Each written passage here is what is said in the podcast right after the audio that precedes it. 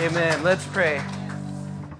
Heavenly Father, we come before you this morning with grateful hearts, Lord. As we sing these songs to you, they come from our hearts, and they come out of gratitude, and they come out of brokenness, and they come out of our understanding that you are sovereign and high and lifted up and in control of the things that are going on in this world. And we thank you, Lord, that you are bringing all things to pass. We pray that you work perfectly according to your plan. And Lord, we present ourselves to you this morning now as holy living sacrifices. We simply say, Lord, here we are.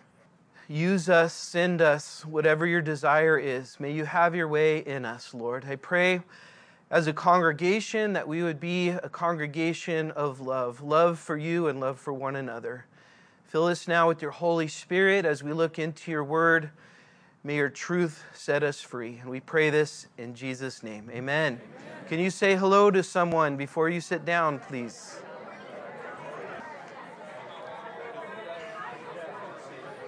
All right, everybody, you may be seated. Good morning. Go ahead and have a seat. Welcome to Calvary Chapel. If you have your Bibles this morning, please take them out and turn to the book of Luke chapter nine. And we will be looking at the section of Scripture from verses thirty-seven to fifty. Before we do that, we have a few announcements just to let you know some of the things going on uh, in the church. Operation Christmas Child is in full operation. So uh, you can pick up a shoebox in the foyer right out there, and you could drop it off in the atrium right out there. And the deadline is November nineteenth, which is a Sunday. And so encourage you all to uh, participate in that. It's been a blessing for us to do that as a congregation over the years. So uh, next Sunday, speaking on this theme of outreach and missions work. Next Sunday, we're having a guest speaker, uh, someone who, as a church, we support in a faraway land. Pastor Vincent is coming from Uganda and is going to share the word with us next Sunday.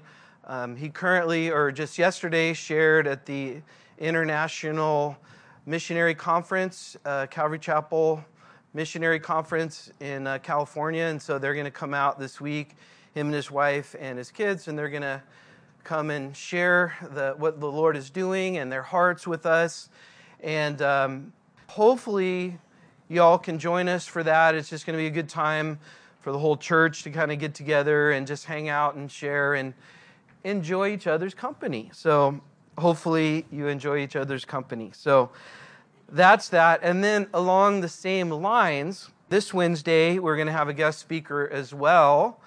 And uh, one of my best friends, Pastor Shaddy from Calvary Chapel Refuge in Huntington Beach, he's coming out and he's going to share something I, I believe is very, very important for us. He's had a very difficult year through some struggles with his family, and his son has, has had a horrific illness that they had had to walk through. And he's going to talk about navigating through those storms. He's going to speak personally and ex- exegetically on how the Lord has walked him through something that was very difficult for him and his family to go through. And so that's Wednesday night. Encourage you all to come out for that and support Pastor Shaddy and his family. Meet him if you haven't as well. So that's going on. It's, I just realized that this year we have had at church, will have when Pastor Vincent comes, every missionary that we support. So we support obviously Pastor Vincent, who's going to come, and then Clint Pickens, who's in San Antonio. We support his work as a church. And then Pastor Brian from Haiti was here. So pretty neat that that's all kind of lined up this year, and we've got to, we'll get to see all of those, uh, those guys come. Tomorrow night, uh, fellowship gathering for the women. They call it a gratitude gathering. So that's the last meeting that they're going to have for the rest of the year. So that's for all women, and at seven p.m. here. And uh, there's going to be some food involved, which is, uh, looks, I saw some of it, and uh, actually sadly had some of it. And I wasn't supposed to, but I did do that. So I'm confessing to my church family. And then um, then we'll uh, we'll have a holiday schedule rolled out here soon. We're going to have a Christmas party, all-church Christmas party. And then um, after the day, the week of Thanksgiving, we're not going to have a, a Wednesday night service, but we'll give you more information next week on our holiday schedule and things like that. So with that, if you can draw your attention to the section of Scripture at hand in the book of Luke, chapter nine. We're having communion to finish the service, so prepare your hearts for that as well. We've been really investigating this particular section of Scripture because it's very meaningful. All Scripture is, but particularly this Scripture is meaningful practically for us. Jesus is giving the disciples the understanding of what it actually means to be a believer in the world. He is teaching them and explaining to them how to finish well, how to continue on successfully in this journey of faith, how to be in this world but not of this world, how to fulfill our calling, how to, as the Apostle Paul said, I have finished my race. I've I've run my race. Now there's a, a prize laid up for me. It's that that whole understanding of what it means to be a Christian in this world, how we're to live our life, and how we're to to endure through the different trials and difficulties and struggles and things that Jesus said that we are going to have in this world. As he said, in this world you're going to have tribulation. So the recognition of this world, of what it is, is the fallen nature of it. And not only the fallen nature of it, it's the, the God-hating nature of it, as the world system, the Bible tells us, is under the influence and sway of Satan himself. So all the evil we see in this world, all the heartbreak and difficulty and chaos, all of this is part of this fallen world that we live in. But as believers, what does it look like? So many of us wonder, what does it look like? And how do, how do we negotiate these sensitive areas and difficult topics that, that we have to embrace and are, are now, in, in many cases, being forced or attempted to force to accept these things? And And so Jesus is dealing with these things. Now, just to give us a little review,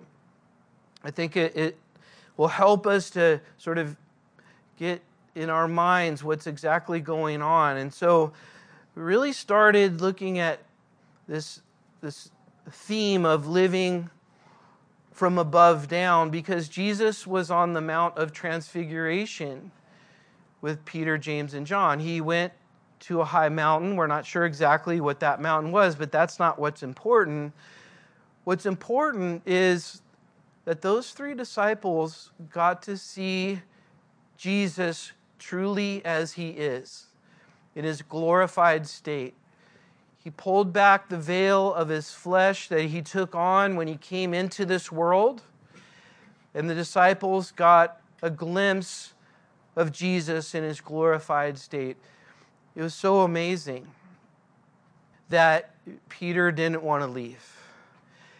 And that's how we start living our life as believers in this world, but not being of this world. It's with the understanding of future glory. It's with the perspective that we are headed towards a city, a celestial city, a divine city, a city where there is no more tears, where there's no more struggle. A city that will endure forever. A city whose maker is God and whose foundation is built by God. A, a city where there is perfection, perfect peace, perfect love, perfect harmony. Everything that that people are looking for in this world, but the realization is you can't find it in this world.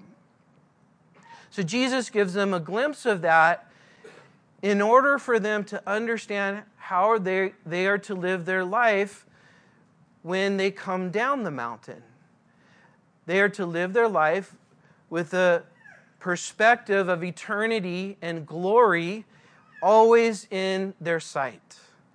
And to understand that they're always moving towards that city. Every second, every tick of the clock for the believer is a moment closer to that destination, closer to our home, closer to where we belong. And so the disciples, they got a hold of that. And Peter, in his first letter, mentions the impact that that had on them.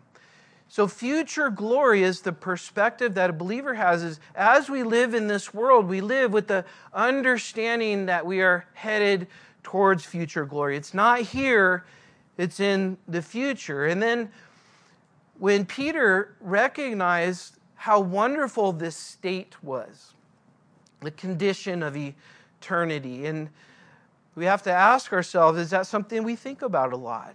Is that something we focus on? Is that something when we're going through difficulty, are we keeping it in perspective and comparing it to the future glory? That's what Paul said in Romans chapter eight. He said these momentary and light afflictions are not worthy to be compared to the future glory. And if you followed and tracked Paul in the Bible, you would be pretty surprised that he would say what he's going to is light. It was very heavy, but not in comparison to future glory. So that's very important that we see what we're going through in light of future glory. We see the struggle as temporary and something that's actually adding to the way we spend our eternity. So, the, the, so we looked at that. The second thing we looked at is the importance of knowing where forever good is. So that we know there's future glory, we know that's where we're going, and I'm talking to believers here who have placed their faith in Jesus Christ, and we know that's where ultimate good is. Why is that important? Peter wanted to stay there. He said, hey, let's build three tabernacles, one for Jesus, one for Moses, and one for Elijah, who also appeared in their glorified states in this account. And Peter said, why would we ever go down? Why would we ever move from this state that we're experiencing, this, this good that we're having? He, he is acknowledging that this is so good. And down there, it's not good.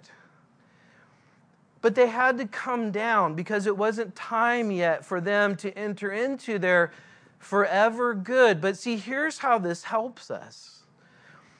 Understanding that in this world we will have tribulation. Having the right perspective of this world. That this world is not utopia. This is not heaven. This is not where we get everything that we're looking for. It won't happen here. But it will there. And so we can live with the right perspective, understanding that we live in a fallen world. There'll never be perfect peace in this world. There'll never be perfect love. There'll never be perfect joy. And our relationships will never be perfect. And whatever you want to put in there, this is not the time of forever good, but there will be a time for that. Why is that important? Because it helps us to understand that the good that we experience now, and we can experience, but it's in Christ. It's in Him. So in this world we'll have tribulation, but be of good cheer, I have overcome the world. So the goodness that we experience in this world, even in the midst of chaos, it's in Christ. So now Our relationship with Christ is where we extract the good, where we experience the things of heaven, knowing that one day we will be fully satisfied when we're face to face with Jesus. But that good in this world is in Jesus, not in the world. And one day will be our forever state. So we looked at that. And then the disciples heard a voice from heaven. It was the Father speaking. And he said, "This is my Son, in whom I am well pleased. Hear him." So this tells us how we are to be faithfully grounded in this world. By listening to Jesus, listening and obeying. This is how we live our life now. We live our life not according to the world. The Bible says, don't be conformed to this world, but be transformed by the renewing of our minds. This means that we are to be engaged with Jesus and praying about hearing his direction, reading his word, which directs us. And that's how we stay faithfully grounded in our life in this world. We don't let the world dictate what's right or what's true to us. God's word does that. And so the practical aspect of being in God's word, receiving God's word, allowing God's word to direct our life, then that brings this grounded stability in our life where we don't fear. And we don't live by circumstances. We don't live by what we see, but we live by faith and faith in the Son of God.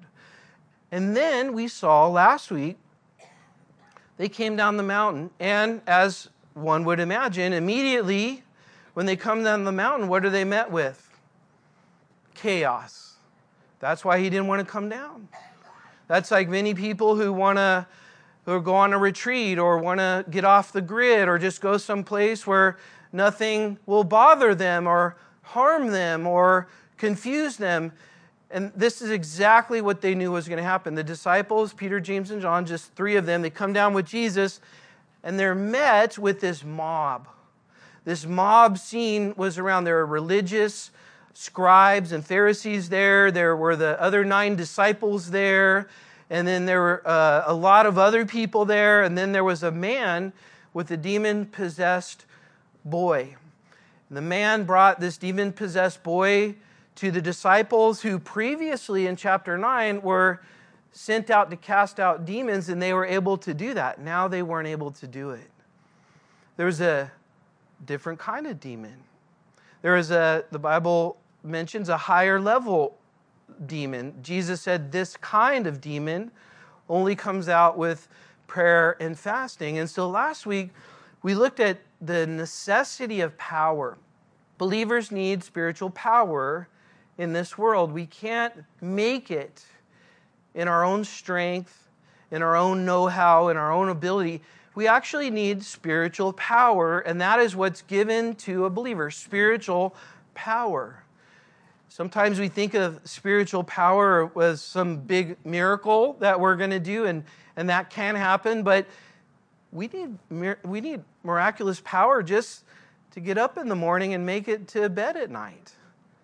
I mean, that the, the, the things can get so hard and heavy that we need miraculous power to get over some very hurtful and difficult things that we go through, so, some heartbroken moments and some moments that we have where we just don't see an answer, where we don't see a way out. We need miraculous power to live every day in Christ and to do that well.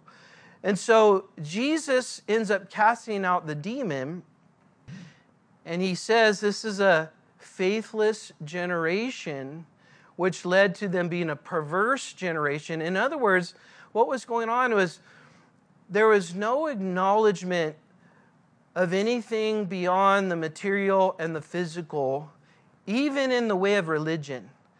Did you know that religion fills the void that the Holy Spirit doesn't occupy? So if the Holy Spirit is not filled in our life, we're not filled with the Holy Spirit, if we're not led by the Holy Spirit, empowered by the Holy Spirit, then man-made traditions and religions will fill that void and will give people a sense of holiness and righteousness and do goodness. And Jesus says, you need power. This power is available. And it begins, what we saw last week, it begins by having faith. Jesus said in another account of the story that if you had faith without doubting, that you would be able to move mountains. And what he was referring to is those obstacles in your life, if you have faith, that they'll be removed. And so the importance of having faith, and as I was thinking about this this week, is just I started to realize there there were certain things, what I would consider big things for me, that I'm praying for in my life. And a part of me realized I was getting skeptical about those things, where when I was reminded to pray about those things, there would be a sort of a, a doubt in my mind, like, that's never going to happen. And, you know, the more we pray about something and the more it doesn't happen, the more we can get skeptical. And the Lord told me, he said, you're supposed to pray without doubting. And it was a great reminder to me, and it, it brought about much peace, recognizing and realizing, hey, I'm just going to believe what God says, and I'm going to leave it there. And whenever the skeptical part of me starts to doubt and come in and say, God's not going to do anything, he doesn't care, nothing's going to happen here, I'm going to nip that in the bud and not allow that to take root in my life. And I'm going to say, Lord, I believe. And I'm praying, and you're going to move this mountain, and I'm going to leave it there. Whenever your timing is, whenever you want to do those things, that's up to you. And that's what the type of faith that God wants us to have. But that brings us to where we are this morning. We're still looking at the importance of power. And now as we begin to understand that there is power, that a believer needs power, that we can't live our Christian life in our own strength and abilities, but we need the power of the Holy Spirit. So that, that power comes from unconditional faith. But then the second thing that we're going to look at is this power also comes from walking in God's plan. Simply walking in God's plan. So watch what happens in verse forty-three, the second part. So while everyone was marveling, what were they marveling at? They were marveling at Jesus' ability to cast out this demon from this boy, as his father brought this boy to him. And it didn't take any effort. It didn't take any extra cantations or spiritual movements. Or he just said it, and it just happened. The people are blown away. And part of those people were the disciples, which are the people who the primary message is being conveyed to. And as they're just marveling, they're oohing and awing, and this is un- amazing, this ability of Jesus to do this. It says that, that, that everything that Jesus did, they were marveling at. And then he says this to his disciples. So he takes this moment and he directs his comments to his disciples, and he says, let these words sink down into your ears. Now that's a, a, a very precise description of what Jesus wants them to do. Why does he say it like this?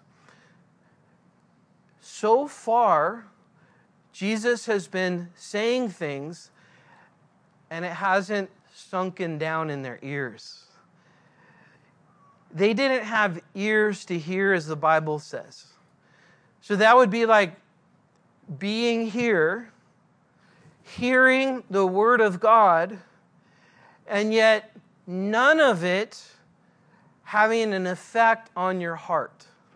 So the Bible tells us that's possible.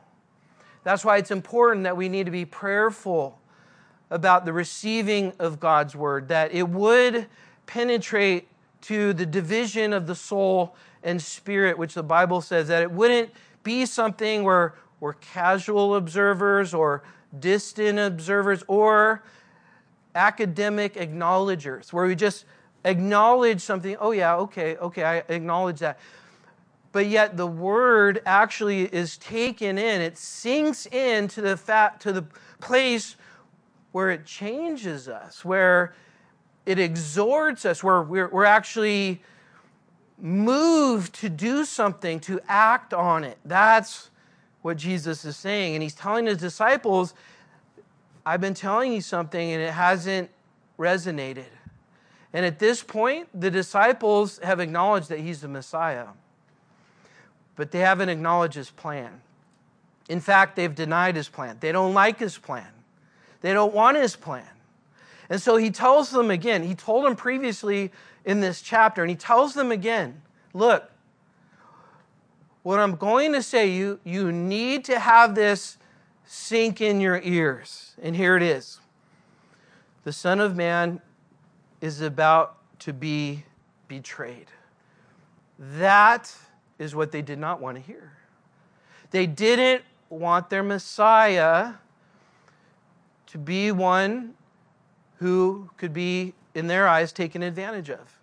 They didn't want their Messiah to be anything less than a conqueror of the world.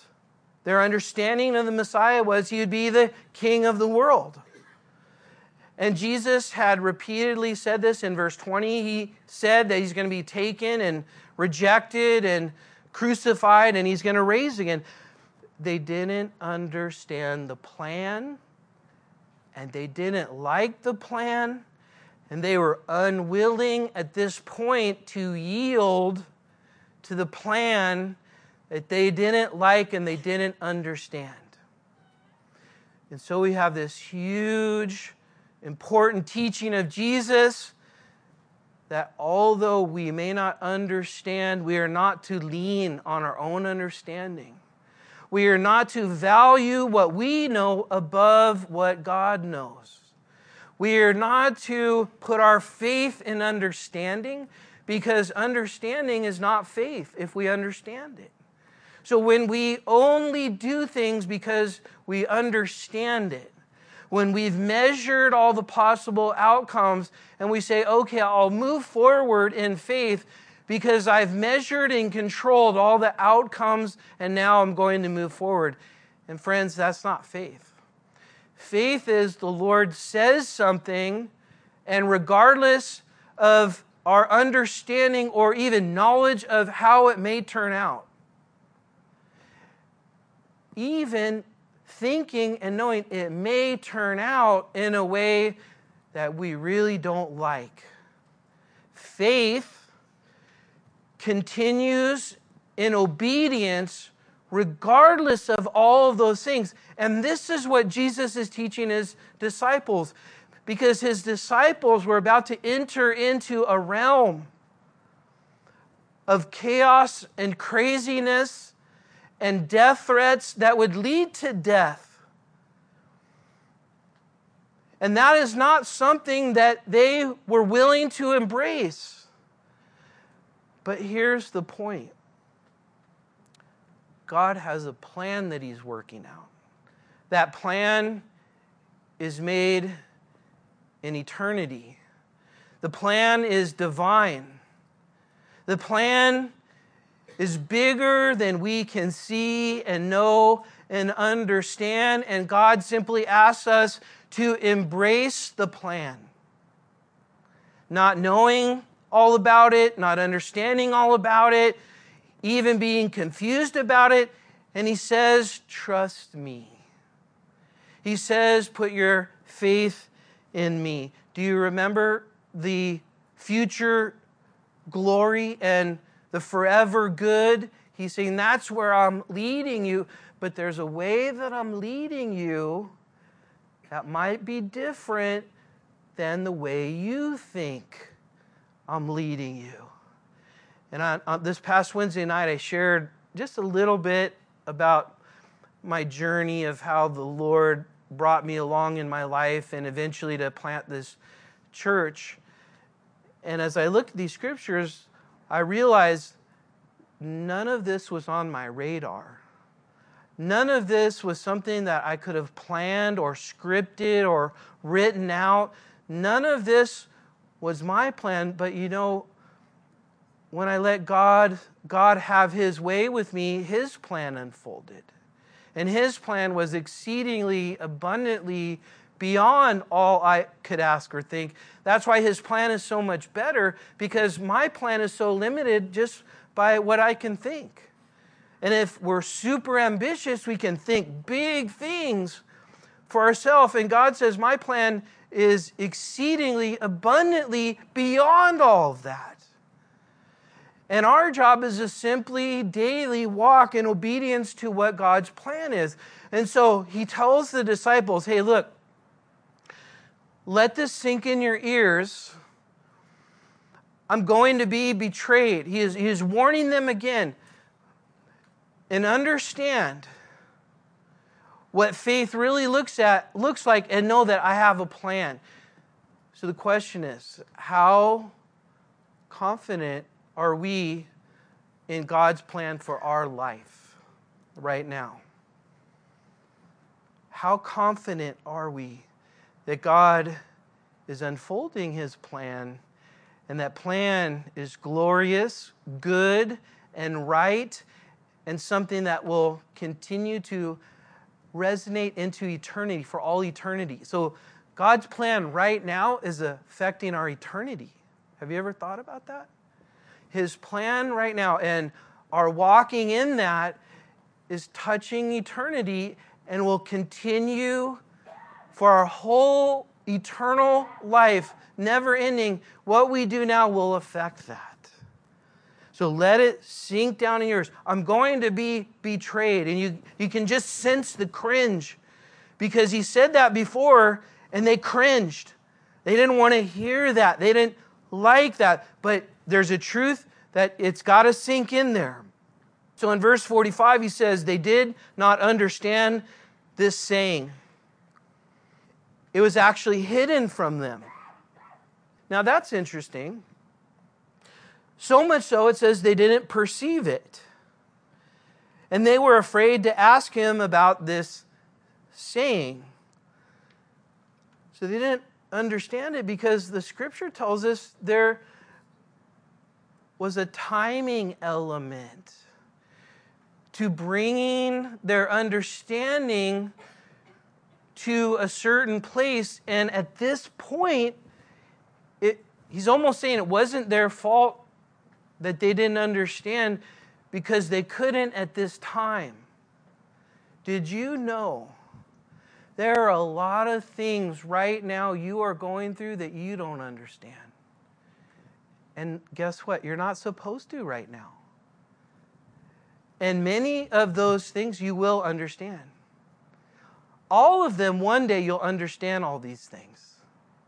But right now is time to exercise your faith, because you can't understand. And so what, what, what do we do? We understand what we know, and we live according to what we know, not according to what we do not know. So what we know is that God is good. What we know that God loves us, and God has a plan for our life, and he's working that plan out. What we know is that we can trust him, and that we can surrender to him and put ourselves in his hands. And as we do that, then he'll work everything out. So focus on what we know and not what we don't know. It might be a time where we're not able to perceive what's going on.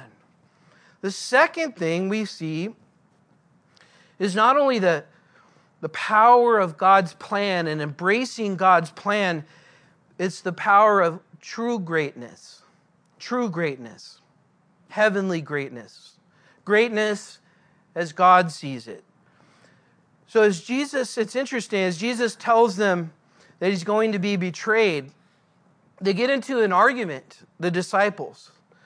So this argument, think about it, it's on the The, the tales of them seeing Jesus glorified, hearing the Father speak to Jesus, and then coming down with all this chaos, the other disciples not able to cast out a demon, but Jesus able to cast out the demon. And then Jesus says he's going to be betrayed. And what do they do? They start arguing about who's the greatest. They're disputing which of them would be the greatest. Now, can you imagine the three on the top of the mountain that came down? They heard the voice of the Father. They saw Jesus glorified. They saw Moses and Elijah. I don't know, but I think that they were probably telling them that, look, we saw all of that. We're greater than you guys. You guys couldn't even cast out a demon. And here we are on the top of the mountain with Moses, Elijah, and Jesus hearing the Father. So we're much more superior. So they're still on this competitive working for earthly and worldly greatness, and Jesus deals with that. Jesus, in verse forty-seven, he perceives the thought in their heart. So this was coming from their heart. Their heart's desire was to be great in this world. It's, it's like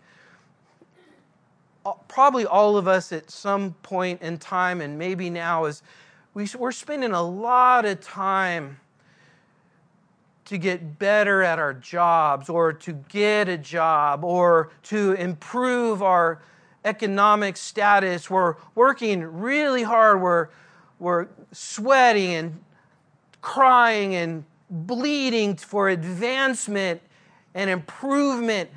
And this model was what the disciples were doing. And Jesus, as he's perceiving that, their heart's desire, even following Jesus at this point, their heart's desire was to be seen as great. They wanted the Pharisees and the scribes. They wanted them, the religious elite, to look at these fishers from Galilee, and they wanted them to say, you guys are great. You guys are amazing. It's some of the motive for them following Jesus. And so Jesus takes a little child and sets this child next to him, and he says to the child, I'm sorry, he says to the crowd, particularly the disciples, whoever receives this little child in my name receives me. Jesus was using the little child to exemplify himself, because their perception of Jesus was one of a high, the highest ranking king in the world in position and authority, which he is, but his kingdom is not of this world. His kingdom is over all, all the world and over everything. But he uses this little child to say, I'm going to be betrayed. I'm not going to come in this high, mighty status like a Caesar would, or a Roman uh, soldier or conqueror. I'm coming in a little different way, or a lot different way. And I'm coming just like this little child is next to me. And you're all put off by the fact that I'm coming this way. You're offended by it. You're embarrassed by it, and you're ashamed by it. But if you're going to receive me, you have to receive me, like he says next, as one whom he, God the Father, has sent. For he who is least among you will be great. So Jesus is saying, this is the way to eternal life. This is the way to relationship with God. It's not by high status and high achievement. It's not by religious excellence. It's by lowering yourself. It's by humility.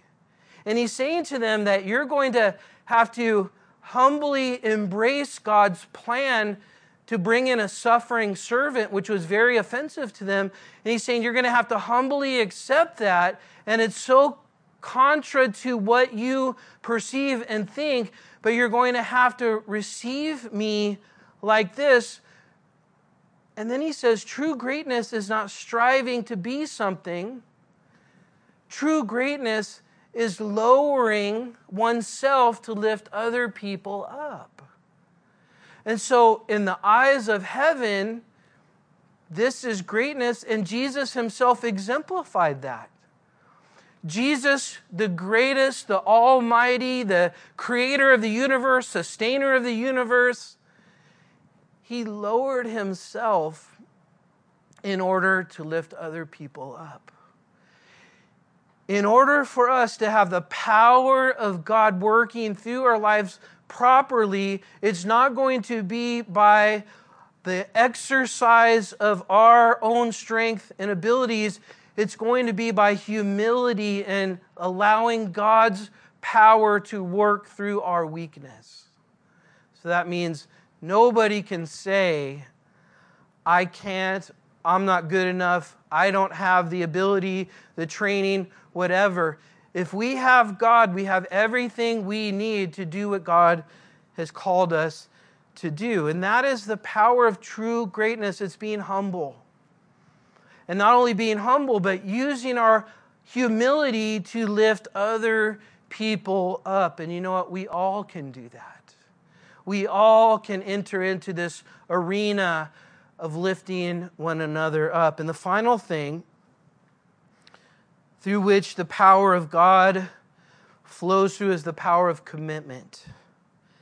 So John answers, it's almost like he changed the subject here, and he says, Master, we saw someone casting out demons in your name, and we forbade him because he does not follow with us. But Jesus said to him, do not forbid him, for he who is not against us is on our side. And so what Jesus was dealing with is the disciples saying, hey, it's, it's just us, and nobody else can do the things or be part of what you're doing. We're an exclusive club. And the privileges that we've had and acknowledged and seen, all of these things, we don't want anybody else to do those or share those or have those. We just want us to do that. And Jesus is dealing with the fact that, you know what, it's not just for you guys. What I'm doing for you guys is to spread it to a lot of guys and gals. And there was actually someone casting out demons in the name of Jesus, Jesus that wasn't part of their group. And they wanted him to stop, maybe because they couldn't do that, that might have wanted them to stop the man or the man from casting out demons because of the disciples' inability. But here's the point. When Jesus says, do not forbid him, for he who is not against us is on our side, what he's saying is what it takes to follow me, whether you're part of the twelve or the one hundred twenty or beyond that, it takes a full commitment to be on God's side. When he says that, he's pointing out to the, the fact that there are one of two directions that everybody is going. And that's it. It's very exclusive. We are either for him or against him. He is either our everything or he is our nothing. We are either on his side or we're not on his side. And here is where many, many people remain on the broad road to destruction. And it's because they have never truly gotten to a place where they have definitively committed their life to Jesus Christ. But they are straddling the fence.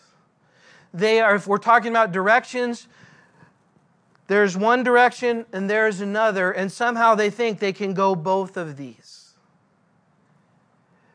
When we're not saved, we're going this way. When we're saved, we're going this way. Staying here is not saved. Turning to Jesus in repentance of that way and receiving him as our Lord and Savior means now that we are following him by denying ourselves and taking up our cross. Now, do we do that perfectly? Of course not. It's about direction, not perfection. But generally, when we're saved, we're going in another direction. And to think that we can have the world and have heaven at the same time is wrong. The Bible is very clear about that. That we can't love the world and God at the same time. When we love one, we'll hate the other. Very clear. But it is when one makes that commitment to turn their life to Jesus and head that way is when the power of God works in and through their life. It's like what Paul said, for me to live is Christ. He was very definitive about that. There was no grayness, fogginess. It was very clear, for me to live is Christ. And because he said that, he could say to die is gain. So we have to recognize the Bible is clear about the fact that there are two kingdoms, and we're living in one of them. The kingdom of this world that will lead to destruction and an eternity separate from God, or the kingdom of heaven, which Jesus paid for by his own blood, that whoever receives by faith the work of Jesus has turned their life and they're headed towards their celestial city. And to live for that goal, for that person of the goal, Christ Jesus, is how a believer lives their life in this world. They live committed to Jesus Christ. He is the love of their life, and all other things are subordinate to Jesus Christ, who is supreme in their life. And so this is how we live from above down. We're going to finish this service with communion. And so let's pray. And wherever we may be spiritually, we're, we're, we're either on one road. And if anybody is here and they're on the broad road that leads to destruction, I would first just ask you to consider the end of that road. There is an end to the broad road that leads to destruction. There's a ro- there's an end there. And it's an eternity separate from God. And so I would encourage you, ask you, plead with you, beg with you, just consider what road you're on. And today, repent and turn and receive the offer of Jesus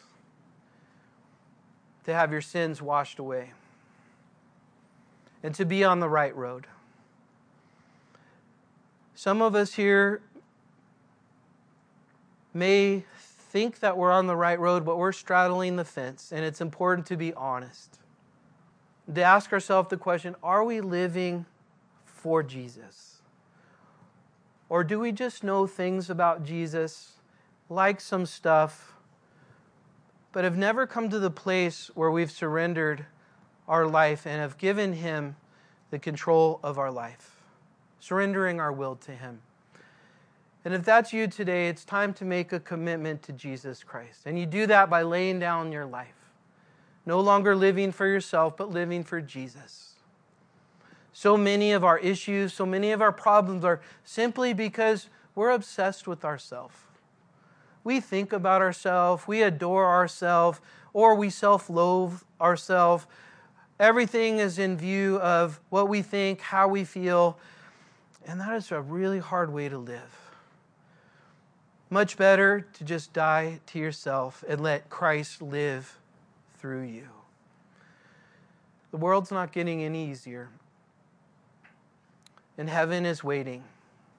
And there is a place being prepared for us, for those who believe. We will all be there one day.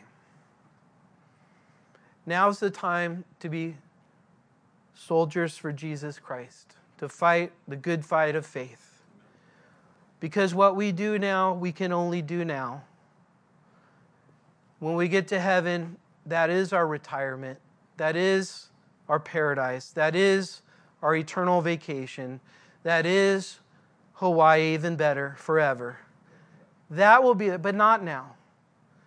Enjoy what God's blessed you with, but be in the fight, the good fight of faith. Let's pray. Father, we thank you for this morning, and I thank you for my brothers and sisters here. I pray that each one, you would deal with them where they're at, and most importantly, that each one here would respond to the quickening of their heart. If anybody is not here or is here is not truly saved, even thinking that they're good with you, maybe counting on their good works, counting on their religious exercise, but not truly born again, I pray that today they would make that decision to lay down their life, to put their faith in you once and for all, and allow you to come and reign in their heart. I pray, Lord, for, for all of us now as, as we take communion, that we'd be mindful of the fact that we are saved by grace and not by works, that these elements represent your body and, and, your, and the blood that was shed for our sins. And so let us humbly, humbly receive as a remembrance of what you've done for us. We're going to take this time just for all of us individually here to be in prayer, spend time with the Lord. We just have a few minutes left. The ushers are going to pass out the elements, and just hang on to the elements and we'll all take communion together. I just encourage you now as they pass it, pass it out, just stay in fellowship and communion with the Lord. Allow Him to speak to you, and you speak to Him the desires of your heart.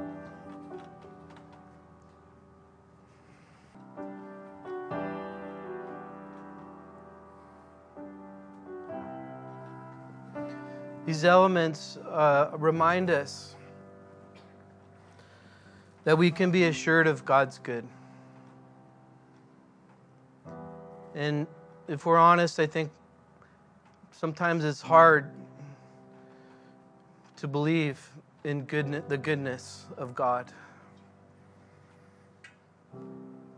Just like the disciples, when they heard that Jesus was going to be betrayed, sometimes it can feel like we're being betrayed even by God. It's just because we don't understand the fullness of what He's doing.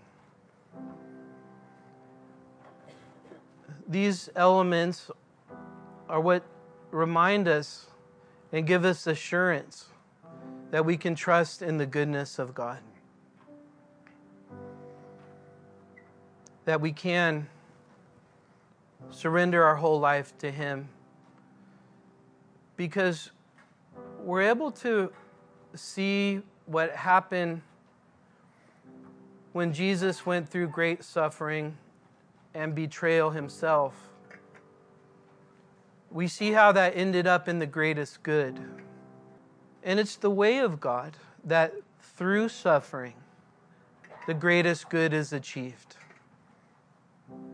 And so we see that exemplified by Jesus. And we see Him willing to go through great suffering on behalf of us. But we also know through what these elements represent, we know that God will not withhold anything that's good from us. Jesus at the cross did not withhold anything of Himself. He didn't give part of Himself on the cross. He didn't kind of die on the cross. He didn't kind of suffer on the cross. He gave it all.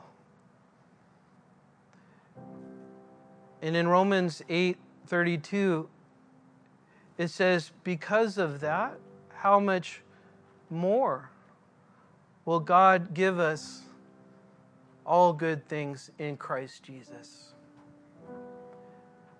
So these elements are very important to us this morning. I know many of you are hurting today. And I want you to know these are a reminder. As Jesus said in the upper room, do this in remembrance of me. Remember, friends, Jesus calls you beloved. And trust him that whatever you're going through will end up in the greatest good. So much so that you will thank and praise God for it. And so let these elements be a reminder. The bread, a reminder of the body that Jesus took on and gave for you and I. And this cup, the blood that was shed for you and for me. All because of the undying love of Jesus Christ for you and I. He loves you. And undying because he rose again. And because he rose again, although we may die, we will live. Let's partake of the bread together. And let's partake of the cup together. Jesus, we thank you and praise you. And we can't wait to see you face to face. But now, Lord, may it mean inexpressible joy as we live our life in fellowship, in worship, and in praise of you, regardless of the circumstance. You are worthy of our praise. Let's all stand. We're going to worship the Lord in song before we leave. Our prayer team will be up front. If anybody would like prayer this morning about anything, feel free to come up as we sing this last song, and our prayer team will be glad to pray with you. God bless you. I love you. Let's worship the Lord together.